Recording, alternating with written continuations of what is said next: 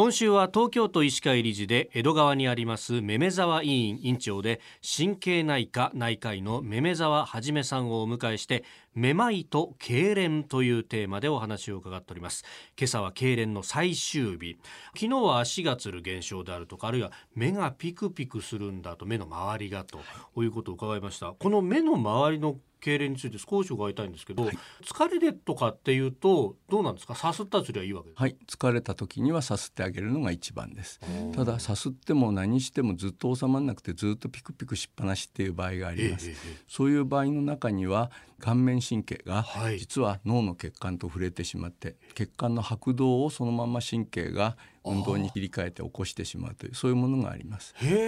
そういう場合ですとある程度脳外科の手術で、血管と神経の間に綿を挟んでっていう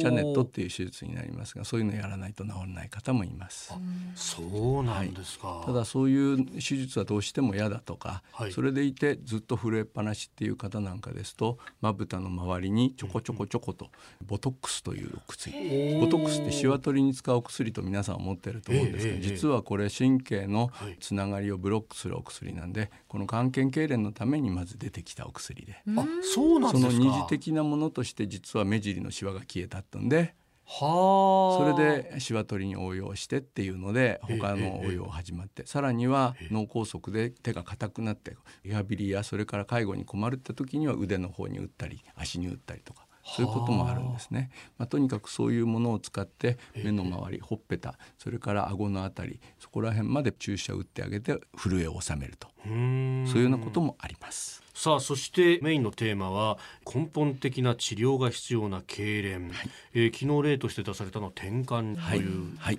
キーワードが出ましたか、はい、あの実際小さい時にお子さんが起こす熱が出して痙攣しちゃうっていわゆる熱性痙攣ですね。これはある程度の年齢で止まってくれます、はい、で止まってくれない場合それから結構繰り返す場合そういう時は小児科の先生たちやっぱり脳波とか一番転換の診断に大事なのは脳波なのでそれをまず取る。それからある程度の年齢になって起こってきた転換いわゆる全身の痙攣とかそういう場合は、はい、MRI とかそういう画像検査が併用されてという形になってきます。でさらに中高年まで何ともなかったんだけども、はい、年を取った状態で突然こう記憶がポーンと抜け落ちたりしてしまうような。で特に震えたりすることもないんだけどっていう中にご高齢者の転換が混ざっています。はい、ですからボケと言われる患者さんの中にこの転換がどの程度混じっているかまだはっきりした数分かってないんですが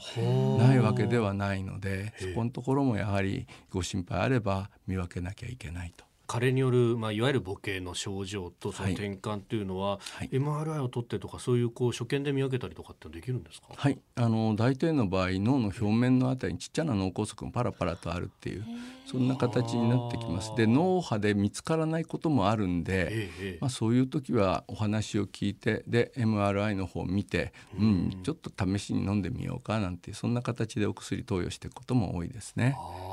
はい、なるほど。で、はい、効くか効かないかでもはい。もちろんそういう形になります。である一つのイベントだけがぽっこり抜けちゃうとか、はい、でも普段はちゃんと判断もできるしというような感じの中に転換が混ざっている。そうやって一部分だけこう抜け落ちるとかそういうことになると、はい、いわゆるそのまだらぼけじゃないかみたいな。よく言われますね。そうですね、はい。はい、ただ実際にそういうアルツハイマーとかの所見ではない。でちっちゃな脳梗塞だけパラパラあるそれを脳血管性の認知症というふうに断定するのはちょっと早いっていうところでそこのところのお薬は全然違いますのでね、えー、だからそこのところの判断はちゃんとつけないとダメだねっていう。はい。じゃあどうなんですか？見た目上では転換かどうかってなかなか判断はこれつきづらいわけですか？まあ認知症の方にはそれなりの匂いとか話し方とかそういうのもあるので、はい。まあ、そのところはいろんな気づきはやはり我々のような神経内科それから老年科の先生に少しお任せいただければというところだとも思います。えー、今週はめめ沢委員委員長のめめ沢はじめさんにめまいと痙攣について伺ってきました。先生一週間どうもありがとうございました。どうもありがとうございました